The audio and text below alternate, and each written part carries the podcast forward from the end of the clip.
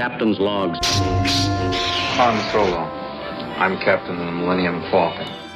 This is Captain Jean-Luc Picard of the Federation starship Enterprise.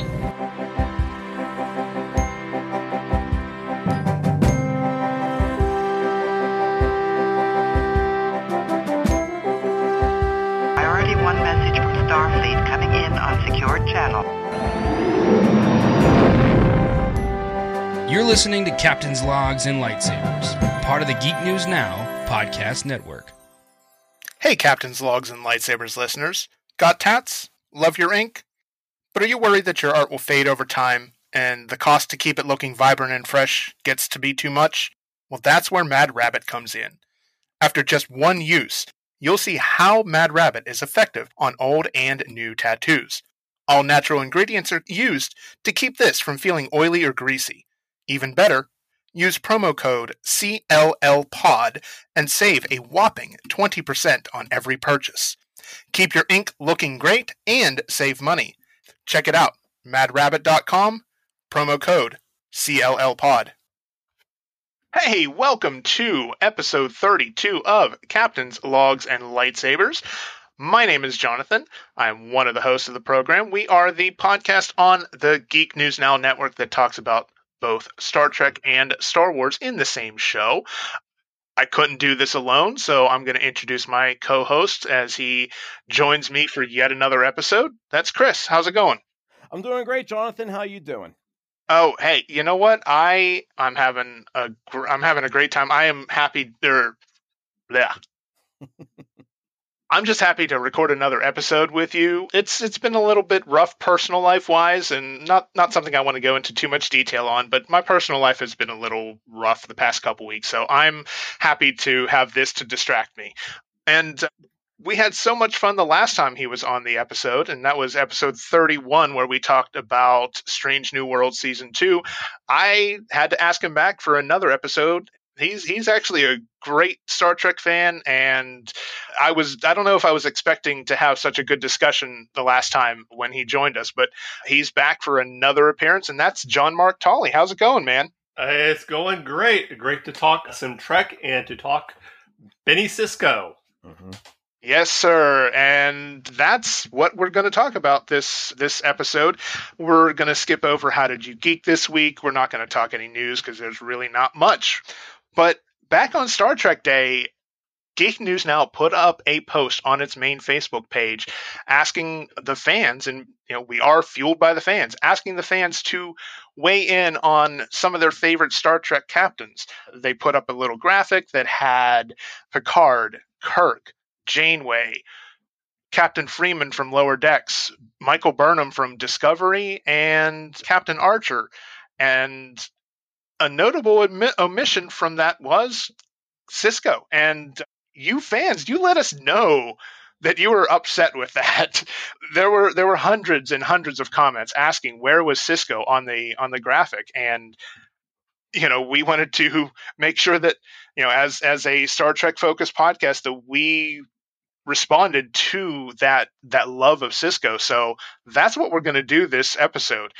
You know, Mark, Chris, and myself, we have come up with several episodes that we feel highlights why Sisko is an awesome Starfleet captain, and just some things about him, some of his personality traits, and some of the things that make him one of our favorite captains. And and we hope that you'll enjoy this look at a, a very underrated Starfleet captain.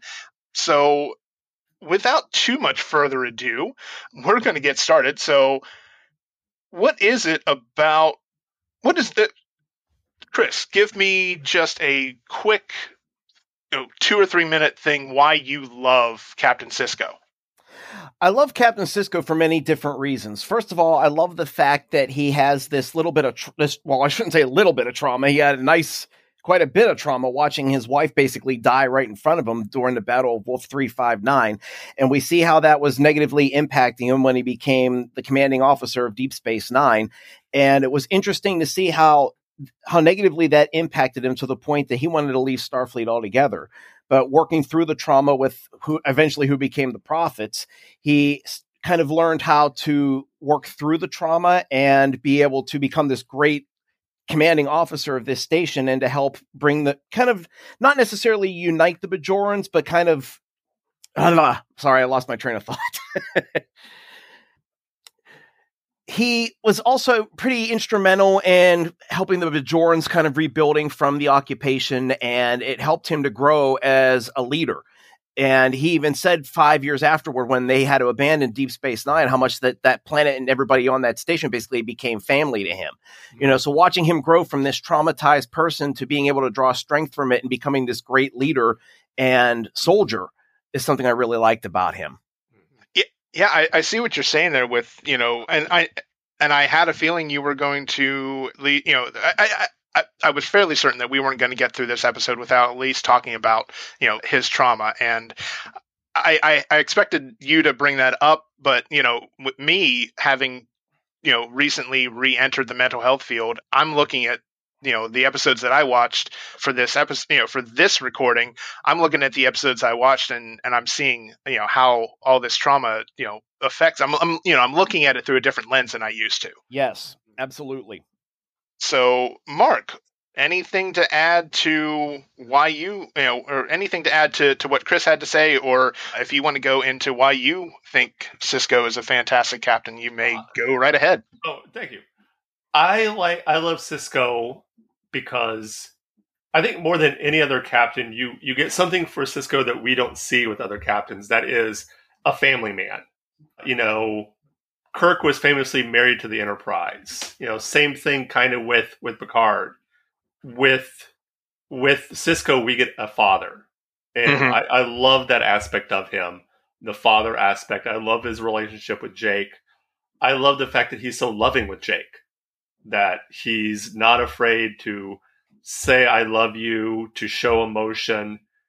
You know, I think I don't I don't think that's something we got we really got with a lot with the other captains. We didn't get not that the other captains didn't get emotional, but you know, Sisko wore his emotions on his sleeve.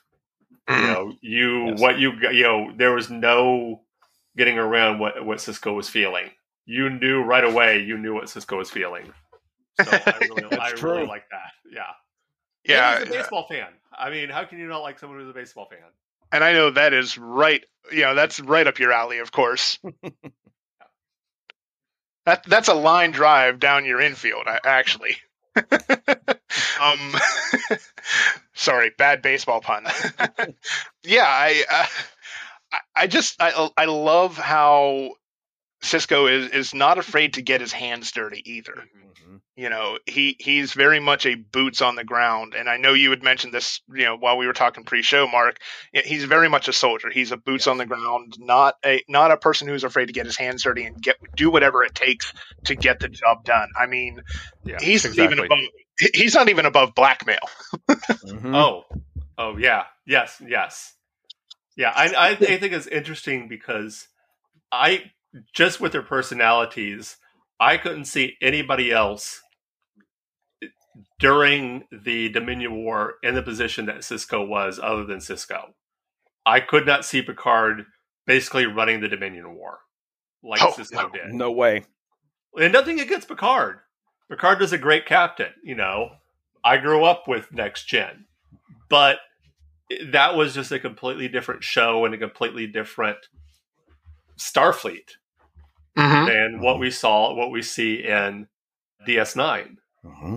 You know, and as controversial as this may be, I've said this before, and this might be, and I think one of the best things to happen was for Star Trek was Gene Roddenberry's passing.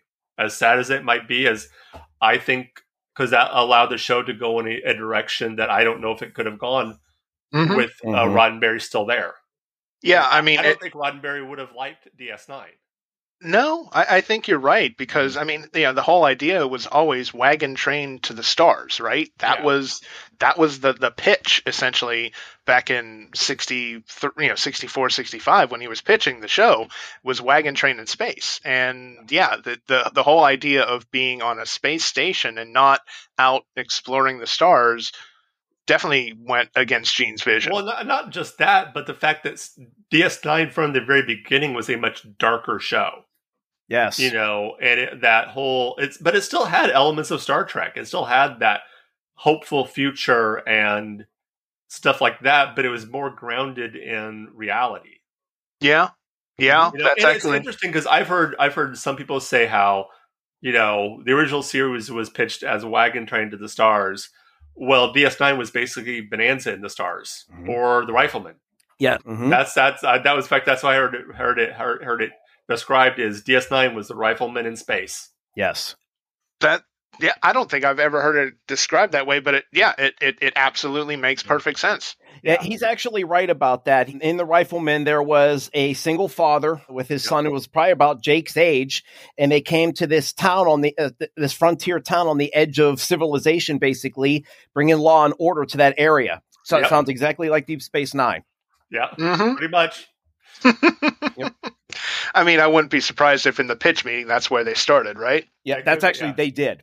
Yeah, yeah, yeah. I like it. I and, and it, I'm not familiar with the Rifleman, obviously, so I, I appreciate you two uh, having that knowledge and, and sharing that with me because now I might have to actually go seek the show out if it's anywhere. It's on Me TV. Yeah. Okay, it's on Me TV, Mhm. I, which I don't have because I don't have cable. I'm sure you can find it somewhere. It's uh, yeah. yeah. Sure. An old western. It's good though. Okay, I'll have to check it out. I, I yeah, yeah. That that sounds. I don't have a a very deep relationship with westerns myself, but Yeah. I mean it, it's it's got me in, uh, intrigued enough to at least check it out. So I can do that. I can promise that much. Mhm. So, okay, why don't we why don't we pick a couple episodes that we as fans of DS9 and fans of Sisko think are pretty or you know are, are some prime examples of what makes Benjamin Sisko a great captain, a unique captain. However, our perspective on it is, however we interpreted that. Let's start with Chris. Why don't you pick an episode for us and tell us a little bit about the episode and then why you picked it and, and why you feel that's a, a good exploration of Sisko's character. Okay. So the first one I'm going to discuss is from season six in the Pale Moonlight, which is a very popular episode among Star Trek fans. And basically, this was the episode where the Federation was really taking a beating in the Dominion War, and Sisko decides on his own to find a way to bring the Romulans into the war. So basically, he and Garak work together with some sort of criminal to create a holographic representation of a Dominion meeting where apparently they were planning the invasion of Romulus. And so they complete the rod and the, the program rod. They have a Romulan senator named Vreenak that comes to the station who inspects it and he finds out it's a fake. And what we It's find out is yeah, it's a fake. It's a, it's that con, new con expression. that so we find out that Senator Vreenak's shuttle is destroyed after it leaves Deep Space Nine. It turns out Garak blew up the ship because he knew that it was going to that the person who created the hologram wasn't going to be up to par with doing the job correctly. And so by the ship being destroyed, it looked like any kind of distortion in the program was a result of the explosion. So it brought the Romulans into the war. But it's such a fascinating episode because it just it just uh, just imagine what kind of psyche that you have to have at that moment. You're you're watching people that you know dying in this horrible war, and then you decide yourself the only way we can try to possibly win this is by tricking people into coming into the war you know? And then the question is can he actually live with that? And that's actually what was he was saying in the very end of the episode. I can live with it. It was it was almost as though mm-hmm. he was trying to convince the audience but he was also trying to convince mm-hmm. himself of, of whether or not he could actually live with this. And then he just deleted the whole program and Yes, the episode ended. That. it was it was just fascinating. Yeah, yeah. I, I honestly, when you when I heard that you were doing that episode, I'm like, oh, come on, I want to do that one. well so did Oh. jonathan jonathan wanted to do it too Everybody, because that is the quintessential, one of the quintessential DS9 episodes. I mean, Right. It's a great, mm-hmm. great episode. And yeah, it just shows you how different Sisko was from the other captains because Picard wouldn't even entertained the idea of doing that. Yeah. Yeah. You know? Absolutely. Mhm. Picard Might- often might took the, the moral high ground, and yeah, he, he Yeah. did not. you know, he tried to find the cleanest solution possible. Yes, absolutely. And that's what Yeah. made Deep again Deep Space Nine so different from a lot of the other Star Trek that had come before at that time. No one ever really que- said to had that moral question come into play during their time on the Enterprise. You know, all of a sudden now we got this big war going on, and what do we do to save lives? And now the question is. I wish they would have followed up with this to some degree since the show was somewhat serialized because it would have been interesting to see how that really did play with this psyche because think about it every Romulan who soldier who died in that war, uh, that their blood is on Sisko's hands. Same with any Reman cannon fodder that they talked about in Star Trek Nemesis. All those lives are on Sisko's hands because of this lie. You know, it would have been interesting to see how that would have played with him a little bit more, but they they just they dropped it. You know that that mm. would just would have been really cool. Yeah. Yeah, I, I- I just think his his end, you know, his ascension to be with the prophets. I think that was just meant to be the final, you know, you know that was meant to be his end, right? That was the end of his story, and Mhm. anything, any fallout was inconsequential. Maybe Mm-hmm. Possibly, yeah. Yeah. Yeah. I don't know. What do you think, Mark? I, I agree. I mean, I, I, I can see both. Like, I would like to have seen at least something in the episode where it's brought up somehow. But yeah, I, I mean, I don't know. yeah, yeah. I mean, I guess Star Trek has really never been that great at showing the fallout from the you know the adventures that that we see all the ships and and you know Starfleet officers go on. We we never really get you know the the cleanup crew, I guess. Well, we do. We have lower decks. Now. well, we have lower decks for that. Yeah, pretty much. there was there was only one time in in Star Trek where it kind of did get brought back up when Archer. Some of the decisions that Archer made during the Xindi arc of Enterprise's third season, and then when they came back in the back home in the fourth season, they had that kind of hearing or whatever I guess it was court Mhm. hearing, and Archer did get confronted on some of his behaviors. Though not so much by Starfleet, but by Ambassador Soval. And so we got to see a little bit of, of some of how that the ramifications of how that played on Archer's mental health. Yeah. true. Yeah, But that was I- it. I honestly forgot about that episode, and it's it's just been far too long since I've watched you know a ton of Enterprise. I just get distracted by everything else. It's so hard. There's so much Star Trek to watch now. It's it's hard to go Oh. back and rewatch everything because there's Yeah, nothing else to watch. You know, All right, Mark, do you have an episode that you'd like to uh, kick us off with? Why? I would like to start us off or on mine with a actually a two-parter. It is the home front and hold on, let me pull it up. Sorry. Uh, home front and Paradise Lost. Mm. I these are two because I think this really confronts for so a little background in this one. Sisko has been recalled to Earth and is basically working as kind of not. I ca- I can't remember why exactly he was brought back to Earth, but there appears to be some sort of attack or some sort of something happens and Earth basically goes into a martial law. Uh, Mhm. And you see just how quickly paradise can be lost. And, you know, Sisko is put in a position where he, ha- you know, almost almost the same, not really the same situation as in Inferno's Light, but a real moral conundrum. You know, how how much does freedom cost? What mm-hmm. is the cost of freedom? And I, I love the scene where they're trying, where they're going through, and you see, you know, so basically Starfleet soldiers on the ground, and he he's at his dad's restaurant, and he's trying to convince his dad to get the blood test. You know, it's just, it's, it, it's it's one of those episodes that you look back at it on it, and you're just like, wow, they were they were pretty close with a lot of things that have happened in the you know in the in you know since that episode came out as far as you know what what is the cost of national of of international security or intergalactic security you know what what is the what is the cost of it so Mhm. that's why i really like it Yeah. Thinking.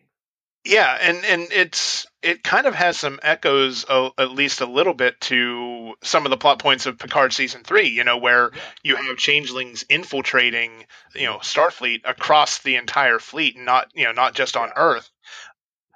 Yeah, I, I actually I, I kind of sort of forgot about this episode Yeah, um, until we you mentioned also it. Ask the question of you know, are you willing to give up your your freedoms for for security? Right. Yes. Like Mhm. that's the big one. Are what are you willing to give up to be safe? Yeah, yeah. Yeah. I mean, it's it's kind of uh, well, I mean, Star Trek has always been very good about you know, and, and sci-fi in general, just drawing parallels, util- using examples of things in the future to you know to shut you know shine a light on what we're dealing with in our current you know mm-hmm. in our in the current zeitgeist in the current you know the way the world is functioning and unfortunately so many people are, are just completely not they don't pick up on what you know what this what these episodes are trying to teach us about ourselves mm-hmm. Yeah. Absolutely. Yeah, I mean, it was it was pretty for Star Trek. It was pretty disturbing watching those soldiers, you know, beaming into the streets. You know, this was the first time that as Star Trek fans we really saw boots on the ground on Earth Yeah. instead of on other other planets. Yeah. You know, so what Yeah, it was, Earth has always been in Star Trek. Earth has always been paradise. yes, You know, it's always been this perfect, you know, society. And you know, I think even not just this episode, but a lot of episodes in DS9 really started to pull back that onion Mhm. of Mhm. that Earth. You know, and I mean, this isn't you know a a uh, Section 31, but Section 31 too kind of proved that Earth's not always necessarily this perfect utopia that Mhm. we always, you know, it's been portrayed as. It's on, it's, you know, held up by a house of cards. And the slightest little, you know, wind gust can cause that whole structure to collapse. Mhm. Mhm. absolutely. yeah it, it definitely brings some some heavy connotations and you know and some heavy subject material to, to really consider how it relates to, to our current world it's yeah it, it's this is all you know and, and like you said deep space nine has never really been afraid you know from the beginning it was never afraid to to get its hands dirty and i think you know and same with sisko that's that's one thing i love a lot about the show Yeah, Absolutely. Also, I guess there was a really interesting thing you've never seen before as well. Two Federation starships intentionally attacking each other. That was that was kind of creepy to see. That the Defiance trying to head back to Earth, and the Lakotas there trying to stop them, and Starfleet officers actually died in this this skirmish. You had never seen that in Gene Roddenberry's Trek. No way. Yeah, yeah, for sure. Hmm. Mark, did did you have any other anything else on this episode that you wanted to highlight? Not at the, not right now. Not, I mean, obviously when we get to other shows, but Uh, yeah. not with that one right now. No. Okay, yeah, mm. so you, you picked a fantastic you know set of episodes, and yeah, it, it's now I think I'm gonna have to add that to go back and rewatch. it, it's yeah. Anyway, so I know you know we did a season six episode, we did a season four se- set of episodes. I'm going to take us back to the beginning for my first, and and that's Emissary. Okay. You know that that's the Mm. pilot episode of DS9, and I, you know, we we talk. You know, this is where we learn everything about Sisko. We learn, you know, that he is a family man. We we learn that he's a single father. You know, because of you know what you know the losing his wife during the battle of the of Wolf 359 you know we get so many aspects of Sisko's character in in a 90 minute episode. I mean we spend so much time with him. We spend what at least a good 45 minutes of the 90 minutes just focusing on Sisko and his role and how you know what we're going to see uh, in this series you know, we find out his, you know, what his importance is to the Bajoran religion and the faith. You know, it, the fact that he is their, you know, he ends the episode as their emissary, right? Yeah, he. You know, we see the tension between Sisko and Picard.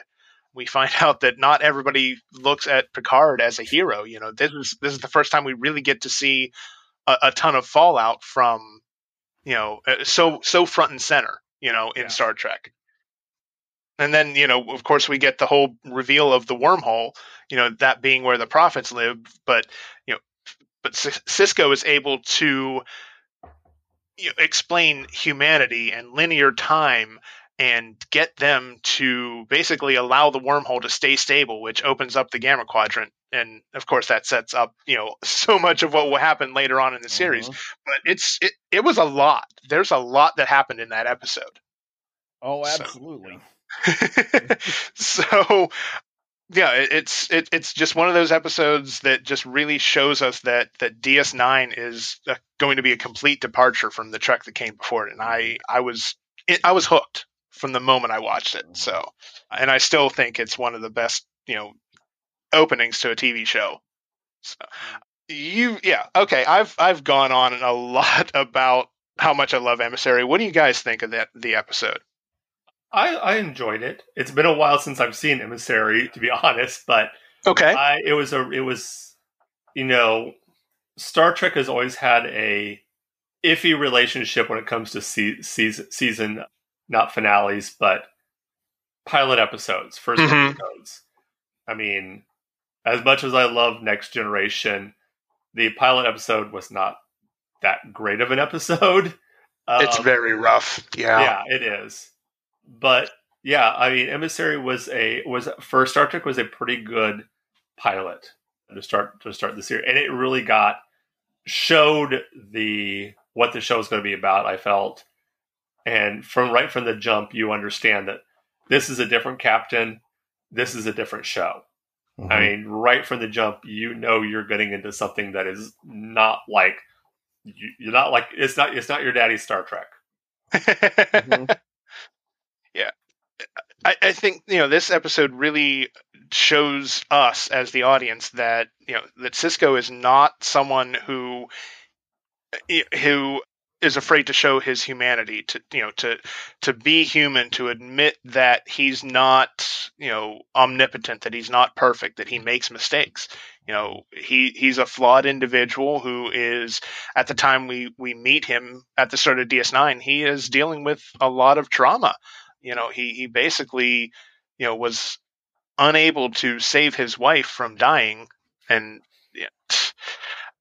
he you know he he he rescued his son but he was not expected to you know to essentially be a single father you know at, at such a young age. And that just that event changed the person he would become mm-hmm. You know throughout you know through the next few years until his deep space nine assignment and then you know through the course of the series i mean that Mhm. his role as a father defined him Yeah. Mhm. Absolutely. And I think it's also fascinating, too, that he didn't really realize the extent of his trauma. And it was the prophets who actually finally showed him that by, because Sisko even said at one point, why do you keep bringing me back to this Mhm. moment? And they said, he exists, you exist here. You know, and it finally got him to realize, okay, I, my whole life, everything I've shaped in my life now moving forward has been uh, in this moment. What am I going to do now to kind of move forward so that I can be happy, I can be good for Jake, and I can be good for this new assignment that I have? you know you you pretty much wrote exactly what i had in my notes on that so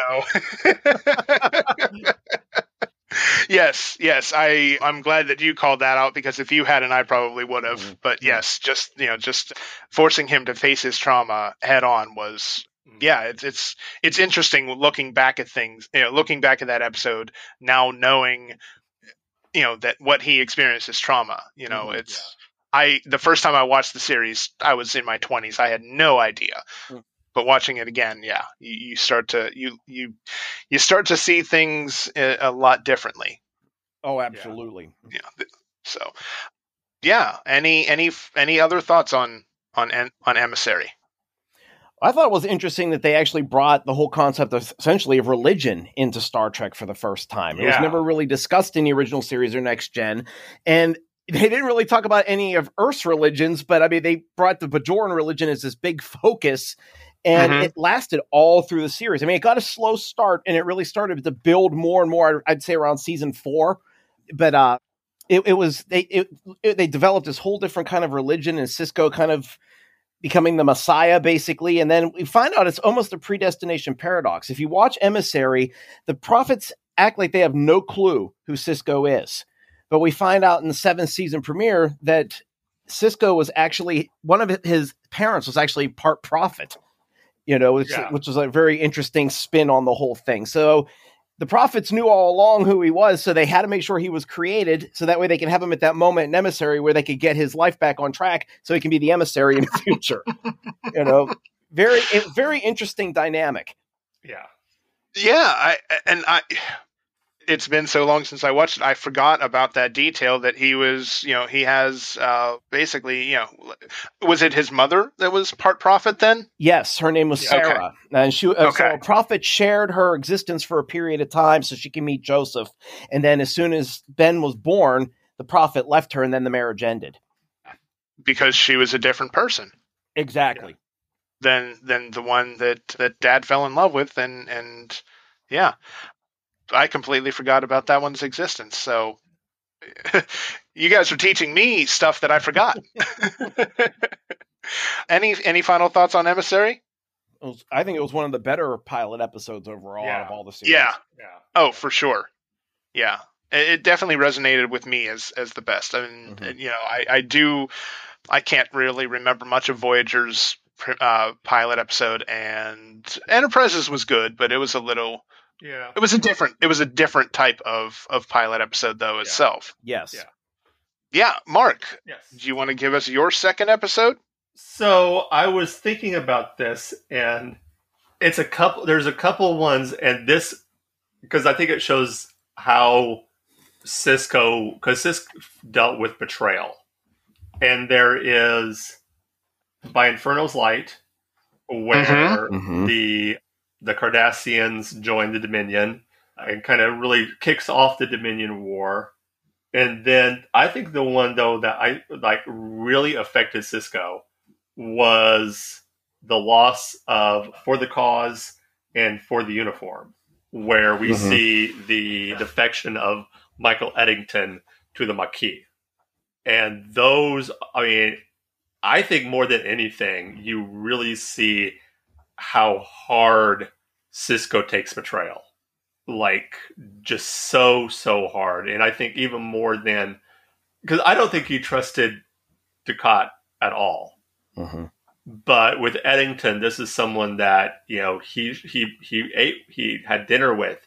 He trusted implicitly. This was a Starfleet officer, and just you know for him to in his mind betray the betray the uniform like that, just was such a a hard thing for him. But I picked Inferno's Light because I mean this was this was the episode that really kicked off the Dominion War. Mhm. And Yeah. I think this is really when Deep Space Nine for me really hit its stride. Like really, you really get into the meat of Deep Space Nine. You can kind of tell that this is what the writers were working towards. Like this is where they're heading toward. You know, everything has been leading up to this, Mm-hmm. uh, and it's Mhm. something we hadn't seen in Star Trek. Right, right, Um, and yeah, and all of it was peppered in throughout. You know, Yeah. I I mean, we still have our you know your classic Trek episodes and your your your classic storytelling setups, but yeah, you had all of those little bits peppered in, and then it just finally came to you know to a head. Yeah, Mhm. Yeah. I, I'll never forget. I'm glad that, that those episodes aired before the internet was really big because when they found out we were watching the episode that night and we found out that Cardassia joined the Dominion, that was such a, a like jaw dropping moment that you weren't Yes. expecting. You know? Oh yeah, Right. when when he when he's going when the uh, when Dukat's ship turns around and he, I think it was Kira, yeah, said you know you can't take them on by yourself, and he's like, oh, we're not going to attack them, we're there to join them. It was just like, yeah, that was such a. I, I think I think I not to put this in in, but I think doing an episode with you guys on Dukat as one of the best Star Trek villains. Mm. Would That's a good idea. Yeah, that would be fun because he is one of my favorite Star Trek villains of all time. Almost even Oh. more so than Khan. It's Yeah. close, but Dukat is just such a nuanced villain. And, it, Well, and a perfect, uh, and a perfect foil for Sisko. Yeah. Yes, yes, because they are more alike than than either of them wants to admit. Yeah, exactly. Really. Exactly. That's a good I- all single fathers. Yes, Yeah, both. Both would do anything for their family. Mhm. Yeah, it's yeah, it, it it's a it's and and that's one thing you know. uh, Sisko knew who his enemies were the basically the entire run of the series. You know, Uh, they you know because they weren't out charting the stars. You know, they they knew what to expect, and it was a lot more. It, it felt more like a chess match. You know, throughout I the think run of the that's- I series. think that in going back to to Eddington, I think that's why Eddington's betrayal was so was so hard for Sisko was he didn't know that Eddington was an enemy, Mhm. you know, and that Yeah. that was something that was not like you know it was it was like it was like putting an extra piece on the chessboard, and suddenly Right. he's and, I, you know, Eddington probably didn't see himself as an enemy of of Sisko, you know, the whole Maquis thing to me was just fascinating. You know, it's that whole, you know, yeah, it's just in how so many people in Starfleet are just were just so put off by them. Right, but it, it was between that and you know with with the Dominion War and and the Maquis infiltrating Starfleet. It, it yeah, this show and and basic and Trek of the '90s really started to show all of the the cracks in the armor that was Starfleet. You know, you see that as an organization, they hold themselves to such lofty ideals, but there are still people that don't feel like that you know that, that starfleet is the answer Yeah, And it was also one of the first times that you've ever seen one of the captains actually become beyond obsessive about a situation. I mean, yes, we I mean, you saw Kirk in in the episode Obsession where that dikironium creature, he was obsessed about killing that. You see Captain Janeway in Equinox Part 2 going after Captain Ransom because of him killing those those creatures to get home quicker. Sisko was actually going to destroy every Maquis colony in the, the demilitarized zone, poison every single planet until he got Eddington, and that's that's Yeah. finally what finally got Eddington to stop. You know, and surrender Yeah. was was destroying the, Yeah. threatening that. You know, yeah, you and that's that. That's it's so it's so unusual because I know as the audience, you're always supposed to you know side with Starfleet. You know that's the whole Mm-hmm. idea. But with the Maquis, I find myself so many times siding with the Maquis. Like they're just people who just want to be left alone. They just Mhm. want their own, you know, and they're put in such a unusual position and such a bad position. You know, you got, you know, no matter what they do, they're not going to be free. yeah i think we could probably write dissertations on on ds9 honestly you know I think we're creating good ep- episode ideas for the future. They're just randomly coming out. an episode on Dukat, and if we're going to do an episode on Dukat, we have to do one on Weyoun, right? Oh, absolutely. Yeah. Oh, oh, I love Weyoun. oh, right. I mean, Jeffrey Combs. Uh, yeah, yes. Yeah. He's been in like, pretty much everything Star Trek, I think. yeah, yeah. Mhm. Yeah. Hasn't been on Discovery yet. Mhm. He hasn't been on Strange New Worlds yet, Or Picard. or Picard. Well, that that's That's that that's a yeah, that's a lost Yeah. opportunity. Anyway, Yeah. we're not Oh, we're we're not going to make up for you know we're not going to make excuses for Paramount, but come on, give us some Jeffrey Combs at least once. Absolutely. All right, you, you you know, Mark, you had talked about Dukat and wanting to do an episode on him, and I am totally on board.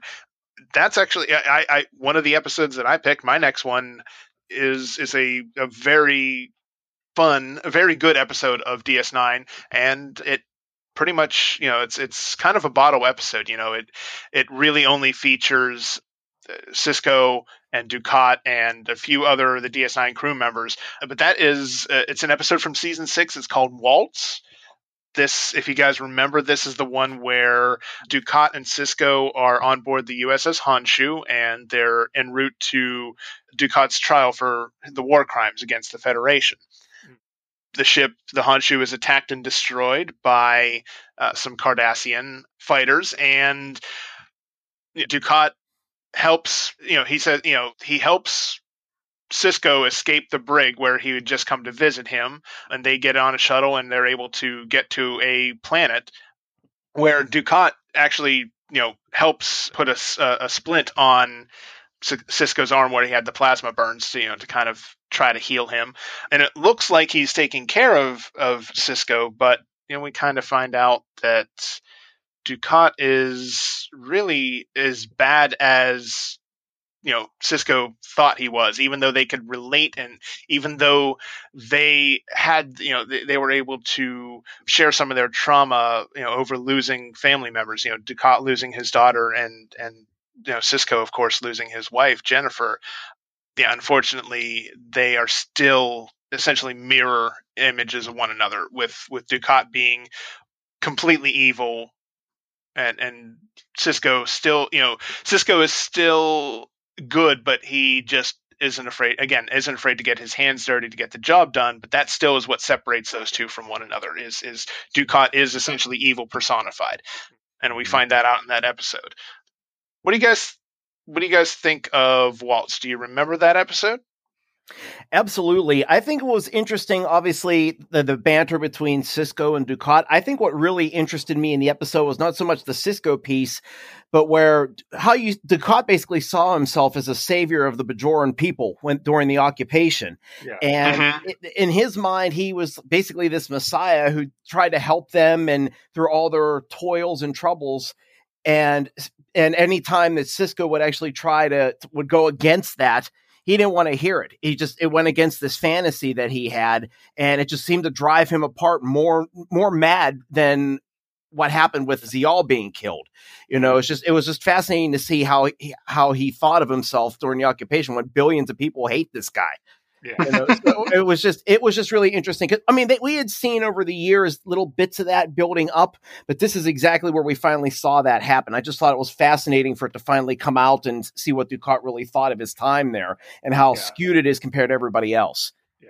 Yeah, and you know, Dukat is clearly having a psychotic episode. You know, yes. when he sees the, the the hallucinations of Weyoun, and he also sees. Uh, I think the one that really ultimately is the one that sets him off is he sees Kira, mm-hmm. Kira Nerys, and she's constantly berating him, uh, you know, the hallucination form, and that's kind of you know he, he, that's what actually pushes him over the edge is because you know he pulls out a phaser and tries to shoot the the Kira hallucination, mm-hmm. you know, with with his phaser. So yeah, it, it's it was a, another good representation of of mental health you know, it, and I forgot again. I kind of forgot about that being such a heavy part of the episode until rewatching it for this. I, I, promise you, the next one that I chose is not does not have as much mental health related stuff. So, well, actually, you know what? No, I take that back. Never mind. There, there's obviously a theme here subconsciously that I put together. So, before we get to my next episode, Chris, why mm-hmm. don't you give us your third highlight episode and tell us why you why you picked that one. All right. So the next one I picked was from the third season. It's called The Die is Cast, which was actually the second part of a two-parter. The first episode was called Improbable Cause, and that's when Garak shop was blown up and they tried to find mm-hmm. out the, the, the, particular reasons as to why. And we find out by the end of the episode that the Romulan Tal Shiar and the Obsidian Order of the Cardassians joined together with a fleet, and they were going to go into the wormhole and attack the Founder's homeworld. So, and then we go into the die is cast, and obviously Sisko betrays orders. They're supposed to stay in the Alpha Quadrant to defend Bajor with the Defiant. But Sisko betrays orders, and some and the crew decide to follow him, and they go into the Gamma Quadrant. They manage to rescue Odo and Garak, and the, the fleets were destroyed there were 150 Jem'Hadar ships that came after the fleet and wiped them out. And the reason why I picked this as a really good Sisko episode is I'm very fascinated. I love the episodes where you get the characters, especially the commanding officers, where they they feel as though their crew members, the, the people that they that are basically family to them, are worth more than the bigger picture Mm-hmm. and we've seen a lot of that in, or maybe somewhat in Star Trek. I mean, you go back to Star Trek three. I mean, Captain Kirk risked everything and even destroyed the Enterprise just to go back and and get Spock from Genesis. And even says in the episode or in the movie, Spock says, "You came back for me. Why did you do this?" And Kirk says, "Because the need of the one outweighed the needs of the many." And that's kind of what happened with Sisko. He was willing to to break orders and risk his career, and even risk the safety of Deep Space Nine and Bajor itself, just to go back into the Alpha or the Gamma Quadrant to go and get his his officer. You know, I, mm-hmm. I just think that that's that's very admirable of a quality of a, a commanding officer. And I know it wasn't the biggest theme of the episode, but that's just something that stuck out for me with that with Sisko. Yeah, yeah. I mean, he he cared about his crew. He cared about Yes. the you know the people under his command. I, I mean, you could make a case that every Starfleet captain Sure. does, Mhm. but some definitely show it more than others. Yeah. Yeah, Yeah. and that's I mean I, I kind of left the assignment open for you guys picking episodes, of course. So yeah, how whatever whatever makes a good case for you believing that Sisko is a good captain Mhm. it was fair game. So yeah, I'm not as familiar with this episode either, and like I said, you know, it's it, it's you had a reason for picking it. You, you yeah, you you you brought up a very interesting character trait that that most Starfleet captains share, but some again take it more seriously than others. So Right. yeah. Mhm. so thank you for picking that episode. Mhm. Mark, I, I know you've probably been saving this one for last. Well, yeah. On, uh, uh, you know, intentionally, I'm I'm certain. No, and, my third one is Take Me Out to the Holosuite. It's the baseball episode. I like it. I, I think this is such a good episode. For one, it's just a fun episode. And in a series that is so, such a serious Star Trek series and so, you know, a lot of ways, you know, the, the more darker, at the time at least, the most dark Star Trek series we've had it was always good when they had these kind of fun episodes like this. Like I think of this one, I think of Little Green Men that are just kind of kind of fun fun episodes and you know a big part of Sisko's upbringing and personality that we get from the very beginning that kind of is part of who he is is his love of baseball.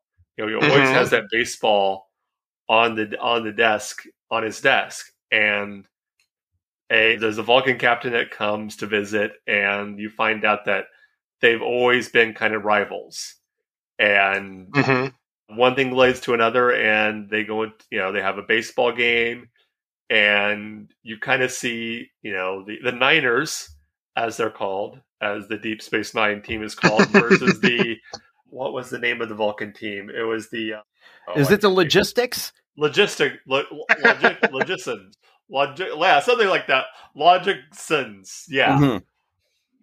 But just the fact that you know what he loves about baseball is the unpredictability of it that every time you throw a pitcher throws a pitch there are innumerable amount of things that could happen you know? Exactly. Mhm. and you know that's again that's one thing i love ab- that's what one thing i love about baseball is you know it's so much thinking goes into it you know as as a player as a, you know if you're a player if you're a coach if you're just watching it you know you you know depending on what the situation is you have a man on second with no with two out with no outs you know do you bunt in this situation do you go for a hit do you you know, if you're defense, how do you play it? Do you try for a double play?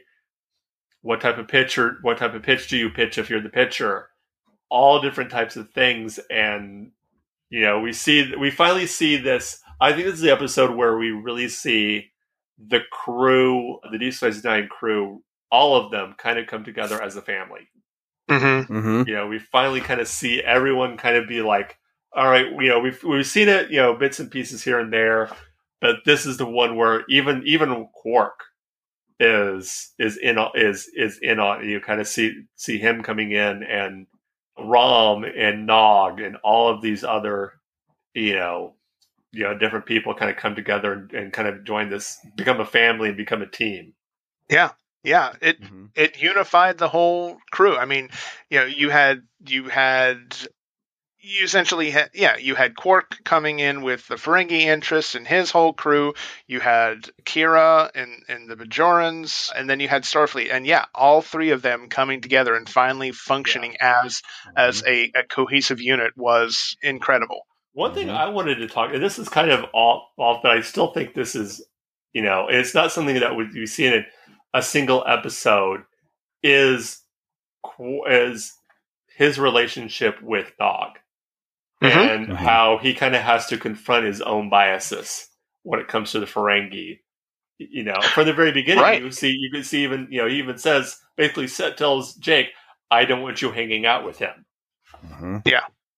And But- he has to very you know very quickly you know realize like oh wait i have you know definitely have and that's one i we see that throughout star trek how there are certain race you know they they're you know starfleet's supposed to be so high-minded and all this stuff but yet one of the first things you see when the ferengi you know first kind of show up i- in next generation riker basically says i don't want them next to me Yeah. He basically Yeah. says like, "I don't want the I don't want their kind in my next to my quarters." Like Mhm. that's kind of racist a little Mhm. bit. Mhm. racist, xenophobic. Yeah, Yeah, I mean, yeah. it's and this series finally, you know, broke Ferengi out of the monoculture Yeah, uh, Mhm. trap too. Yeah. You know, this series gave so much material and so much depth to Ferengi, and it, it's yeah, it, it's so much about it's it's about profit and that you know capitalism kind of drives their entire society, but they're still they're still individuals, right? Mhm. They're still complex. Yeah. Yeah. And you know what that's what Star Trek has always been about, right? Is you know finding finding the humanity in even the alien races. Yes. No, I, I, I like Mark how you brought up you know the the whole idea of the pitch, right? Yeah, and and how a thousand different things can occur with every single pitch. Uh, that's something that that Sisko used in in the emissary to explain linear time to the prophets, yeah, right? yeah, exactly. You know, yeah, It, it's it's it's a constant metaphor. yeah, yeah. And it's it's yeah. I just thought that was and of all of all the sports, you know, baseball was the one that was kind of used because it is so much a, a thinking man's sport. Mhm. you know people may call it boring but i love it but you know Mhm. that's Yeah. beyond Mhm. that's neither here nor there Baseball is is very misunderstood as a sport. I think i do too you know it it, it we don't get the complexity. no no and i always tell like what my wife used to always say not to get off topic. Like she was like oh baseball is boring baseball is boring. I go watch it live. Yes, watch yes. it live and i told her and i told her because when we first started you know going to games i said get a program and follow the program. You know do the you know follow like okay this is an e3 air you know single. Mhm. that will that will that will you know kick your brain in. You'll you'll actually watch the game and understand you know the, the complexity of the game and how everything works. And that did Right. help her you know she she says that she she prefers watching baseball live than she does you know on tv which i actually i actually prefer listening to on the radio. That's i love listening i love listening i love listening to it on the radio listening to the uh, the announcers and stuff like that. But again this isn't a baseball podcast. I could do that too All right, I know you you have to leave us here, Mark. yes unfortunately i gotta go pick up my wife here she just texted me says i'm ready when you are i'm like okay let me All right, I know Chris and I have an episode each to go over, but we'll do that without you. Before you drop out, give me or give the listeners just a little tease of some of your other projects that you have going on. Well, of course, we have our main show, me and Garrett K. Jones, War of the Stars, a Star Wars podcast. Right here on GNN, currently we are going through our review of the Ahsoka series. We just dropped our episode five review, and we will be doing the, the episode six here uh, pretty soon. And we also have our other show with me and my daughter, Star Wars Through the Eyes of a Child. It is our YouTube show. War of the Stars is our audio podcast. War of the Stars is our, our, our Star Wars Through the Eyes of a Child is our uh, YouTube show. And in it, myself and my daughter, Lily or Cecily, as she wants to be called now. She's just turned nine, and she's suddenly decided that she wants to go by her her full name, Cecily, instead of just Lily. Hmm. Yeah, she's at that age now. She knows what she wants, right? we are watching the Clone Wars in chronological order. In fact, we just recorded our latest episode and plan on having it up in the next few days on our on our on the uh, GNN YouTube show and the War of the Stars YouTube channel. Uh, Very so nice. Check those out. There's a lot of fun. It's a lot of fun doing our my getting my fandom with my with my daughter like that. That's been a lot of fun. yeah, it's great that you guys have the opportunity to share that with one another, and yeah, it, it's it's always fun seeing Star Wars, you know, from the perspective of the age group that it was written for, right? Yes, yes, yes. Definitely, definitely. Other than that, that's about it. You know, we got our, our all social media. We are pretty much under just look for War of the Stars. Our face, our Twitter or X, whatever it's called now. My uh, Garrett calls it Twix. yeah. Okay. I like Uh, it. Yeah. Then we're at War of the Stars One. That's also our email, war of the stars one at gmail.com. That's that's about it. So yeah, Very nice. check out the shows. Yeah. I just gave you a subscribe. Awesome. Yeah, I'll check that out. Definitely. Nice, nice.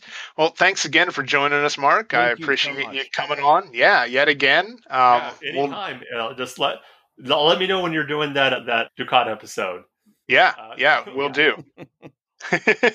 I think it might be a little while till we get to that because I do want to actually do this captain series, you know, and, and do the other captains that we haven't had, Mhm. you know, that we haven't talked about. So Mhm. we'll maybe we'll do a villain series then after that. Who Nice. knows?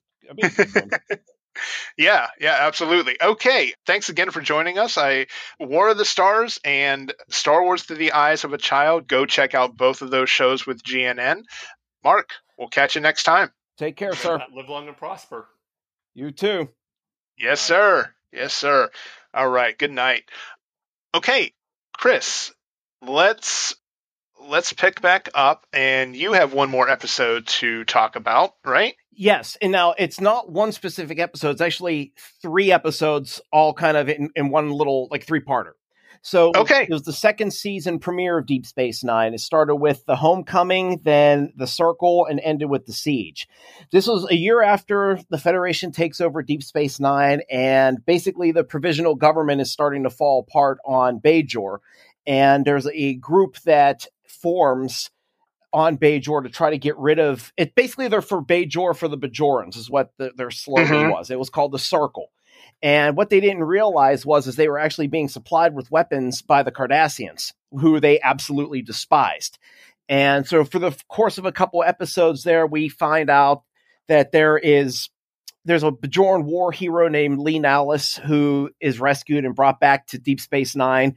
And basically, mm-hmm. Kira is removed from her role as first officer. He's put in. But in the process, we find out that Kai Wynn and one of the provisional government ministers, Minister Jaro, they're all working in collaboration with the Circle. And so they have to bring this evidence to basically the provisional government to prove what that the Cardassians are involved. And what happens is at one point the Bajorans decide they are going to they want everybody off of Deep Space Nine, and they have like 72 hours or whatever to get off the station. And Sisko and some of the Starfleet crew decide, no, we're not leaving. So they Mhm. evacuate the station, but they stay behind to fight the the members of the Circle who are fighting against the provisional government. And that, that was pretty much what the episode, was, the three parter, was all about.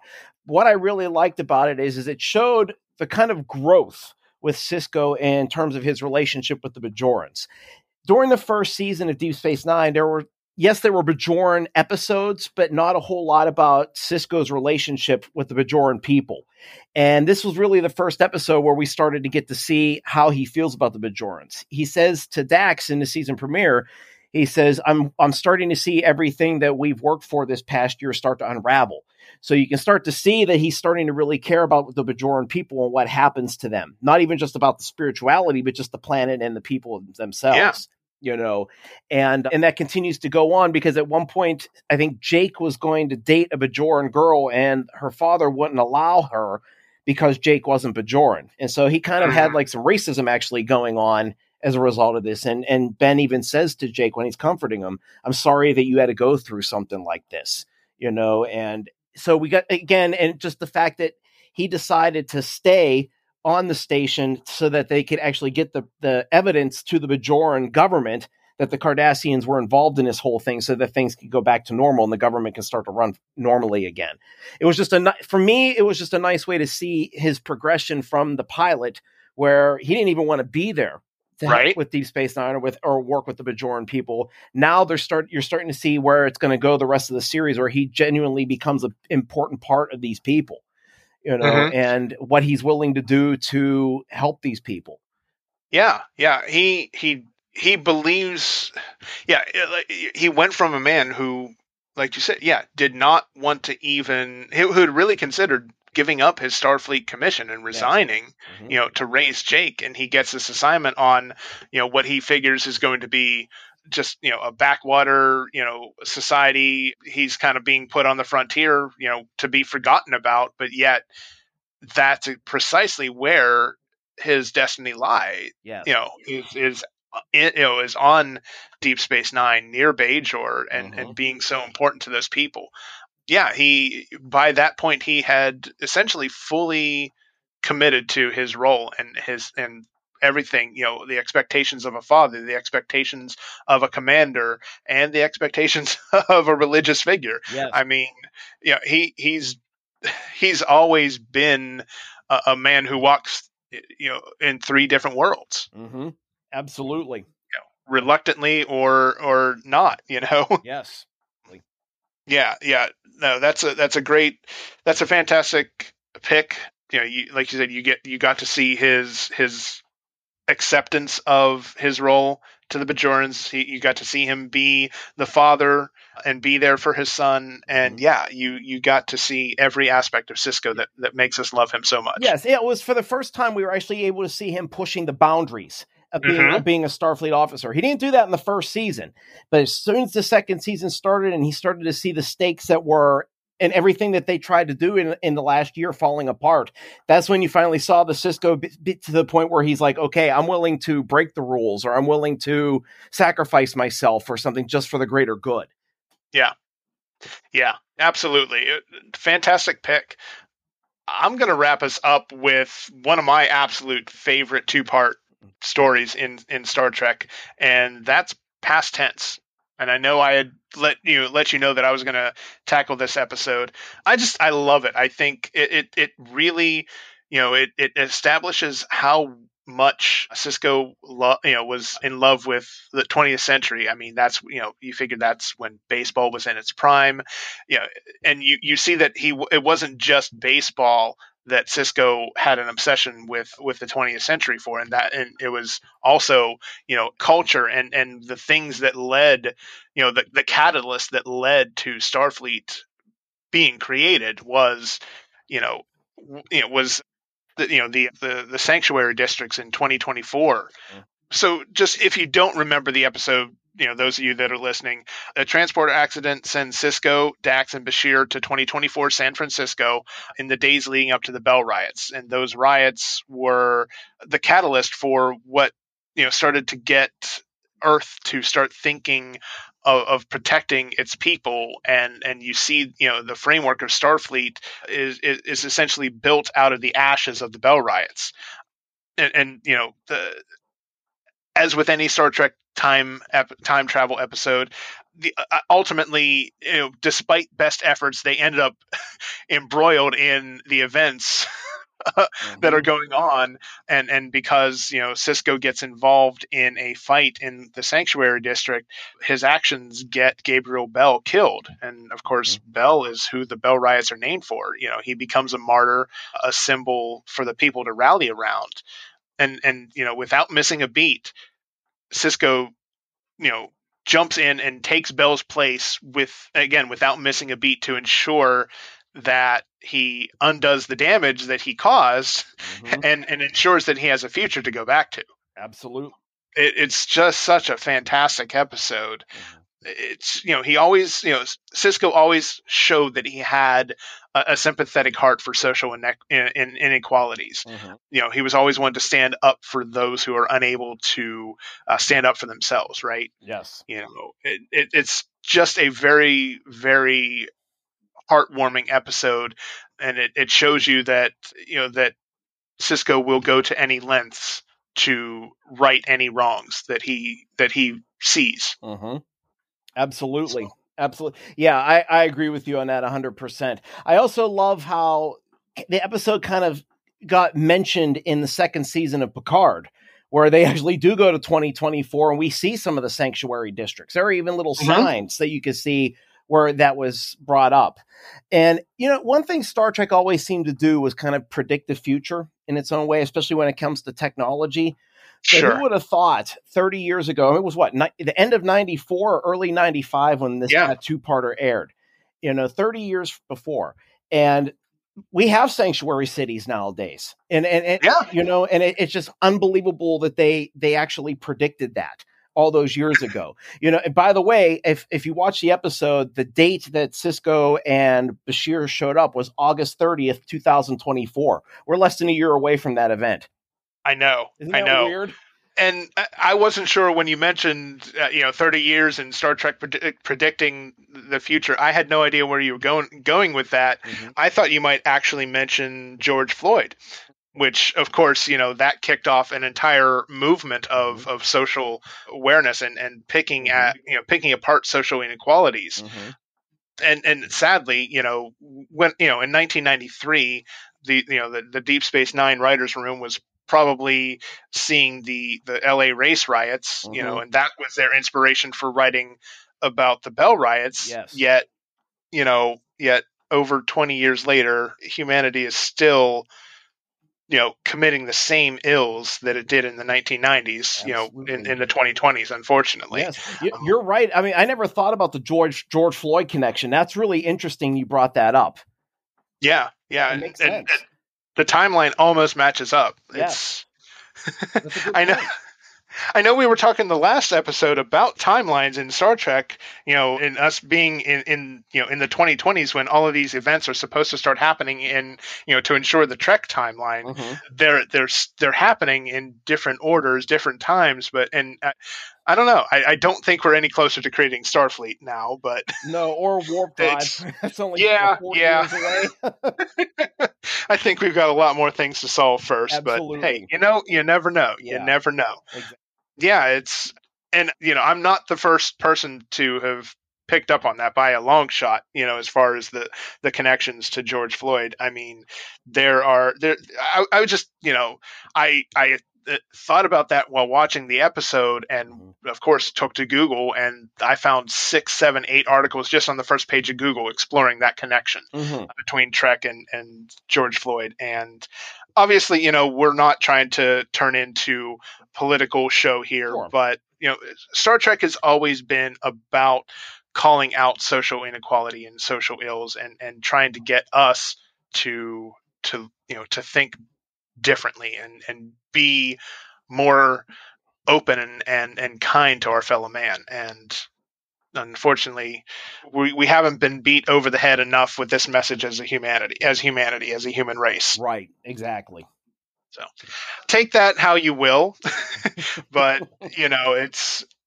I, I assume if you're a fan of the show, you at least understand what Trek has been trying to teach us for all these years, right? Mhm. I would hope that our listeners are, you know, are, are savvy that way. Absolutely.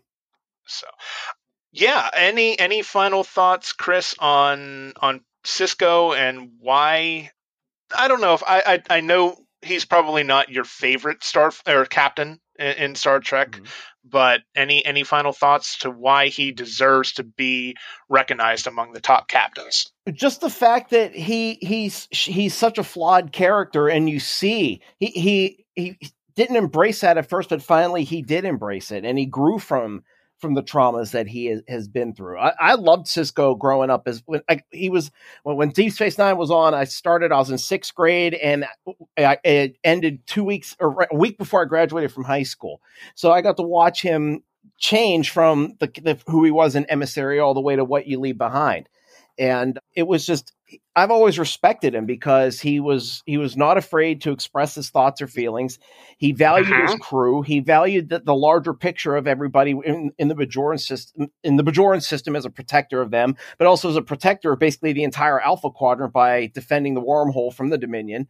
You know, Yeah. just- he was just a very strong kind of character that you wouldn't have in a different way than you would have seen, like we talked about earlier with with Kirk and Picard, the way they would have handled things. They wouldn't have fit on Deep Space Nine. There's just there's just no way they would have. The only I'm gonna this is just a little bit of a joke, but my honorable mention for for Sisko is the first season episode Q-less for one reason. He's the only human being that's ever punched out Q. you hit me. Picard never hit me. I'm not Picard. Thank you for completing the line. I was I, Did you forget the line? no, no, no, no, no, no, no. I didn't forget the line. I was just hoping you would answer Oh, with the oh, there response. you Thank you. awesome. Thank you. Mhm. and you know, it's funny that you know that you mentioned that uh, as an honorable mention. I, you know, leading up to us recording this episode, I had asked for some feedback Mhm. from some folks on, and you know, that are fans of GNN to find out what they loved about Picard. And I, I cannot remember the person's name, but there there was a person who, you know, his response to the the question in the in the post was, you know, you hit me. Picard never hit me. Mhm. And you know, naturally, my response was, uh, "I'm not Picard," but I, I cannot remember his name. But you know, thank you for uh, for you know for that. and and Chris, you know, it, it comes back around. Yeah, Exactly. uh, you know, our, our fans, you know, our, I I guess you know, fans of Sisko also like that moment as much as we do. Yeah, it- it's amazing just that one little scene, how much that's Right? popular with Trek fans. Right, right. So we didn't get a whole lot of comments, but I, I do want to co- highlight the couple that we did get. So to to Joseph Madden, he loved how Sisko could scare the crap out of you without even raising his voice. Mhm. All he had to do was inject that that Sisko growl into a conversation, and you were ready to piss yourself. That is a very that is a good comment that he made because if you're I don't know if you remember, but the, one of the first episodes with Ezri Dax, when she was talking to Sisko, she told Sisko that that he intimidates Worf. The only person Yeah. who ever intimidated Worf, not even Picard did, but Sisko does. That's impressive. Yeah. Mhm. Yep, yep. And then we had another comment from Brian Downs. He had this to say Sisko is the only captain of the TNG era that the Borg never bothered. It was almost as if Q warned them about him. Mhm. Benjamin also walked the fine line between being a Starfleet CEO and the central religious figure of Bajor and succeeded more often than not. Mm. He's he's also the only TNG era captain to conquer an extinction level threat in the Dominion with the use of time travel Mhm. or by being forced to be part of the other side. Mm. Very interesting. That's a, that's an interesting point. I think he meant to say without. I think he meant to say without the use of time travel Okay. or being forced to be part of the other side. right. I think that makes that makes more sense. Yeah, I'm wondering if he's talking about how Sisko was able to convince the prophets to eliminate the Dominion fleet in the wormhole. Is that part maybe what he's talking about? So he, as far as time travel, the only way that Janeway was able to eliminate an extinction level threat in the Borg was by using time travel. Ah, that's right. Okay. And then Picard not being, you know, he was able to, or he was only able to beat the Borg by being forced to be part of the other side. Okay.